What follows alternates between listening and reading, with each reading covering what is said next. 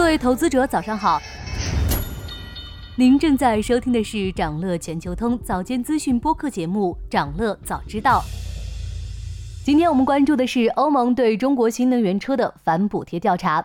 九月十三日，欧盟委员会主席冯德莱恩宣布，将启动一项针对从中国进口的电动汽车的反补贴调查。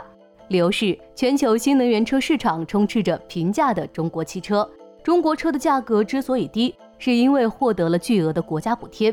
而这正在扭曲欧洲的市场。受此消息影响，蔚来、小鹏、比亚迪、上汽等整车公司股价均有所波动，A 股汽车零部件板块也集体下跌。不过，欧盟启动这项调查，真正原因并不是因为中国用补贴扰乱了他们的市场。实际上，中国新能源补贴早在2022年底就已经完全退出，而且中国新能源车在国外的售价比国内高出不少。一辆在国内卖十九万的比亚迪海豹，在欧洲要卖三十五万，所以也不存在出口补贴的情况。欧盟之所以启动反补贴调查，应该是感受到中国车企带来的压力了。大家听听下面几个简单的数据就能明白。二零二零年以前，中国汽车出口一直在一百万辆左右。二零二一年，海外汽车供应链受疫情破坏，中国汽车整机出海，当年卖出二百一十九万辆，同比翻倍。二零二二年又在此基础上增长百分之五十五，大卖三百四十万辆。今年则有望突破四百万辆，超越日本，成为全球第一大汽车出口国。除了疫情，汽车出海的另一大引擎就是新能源车。中国出口的新能源车连续三年翻倍增长，仅今年前七个月就卖了九十四万辆，这其中将近一半是卖给欧洲的。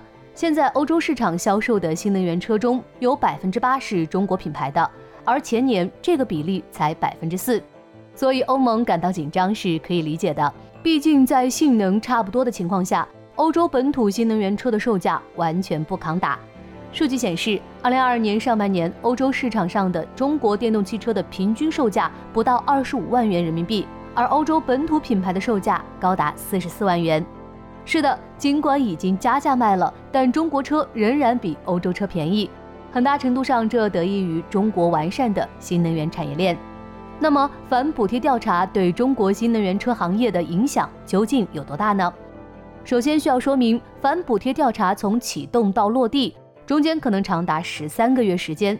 在这期间，欧盟会评估是否要对中国电动汽车征收高于欧盟百分之十标准税率的关税。政策的影响更多需要评估最后是否加征关税，加征多少关税。关于这一点，欧盟内部也存在很大的分歧。现在看来，法国主张加税，而德国是反对的。道理也很简单，法国车企基本退出中国市场，它只需要维护自己在本土的份额就行。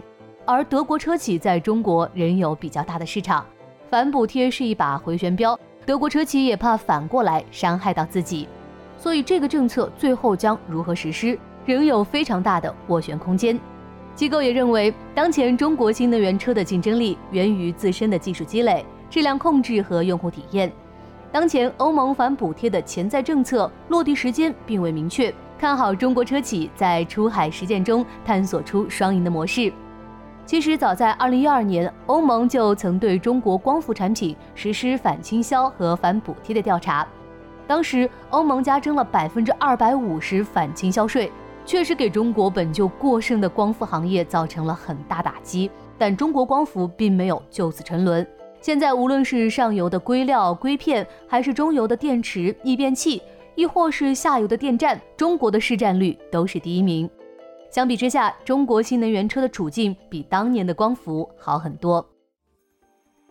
想了解更多新鲜资讯，与牛人探讨投资干货。现在就点击节目 show notes 中的链接，进入掌乐全球通 app。以上就是今天掌乐全球通掌乐早知道的全部内容，期待为你带来醒目的一天。祝您在投资中有所斩获，我们明早再见。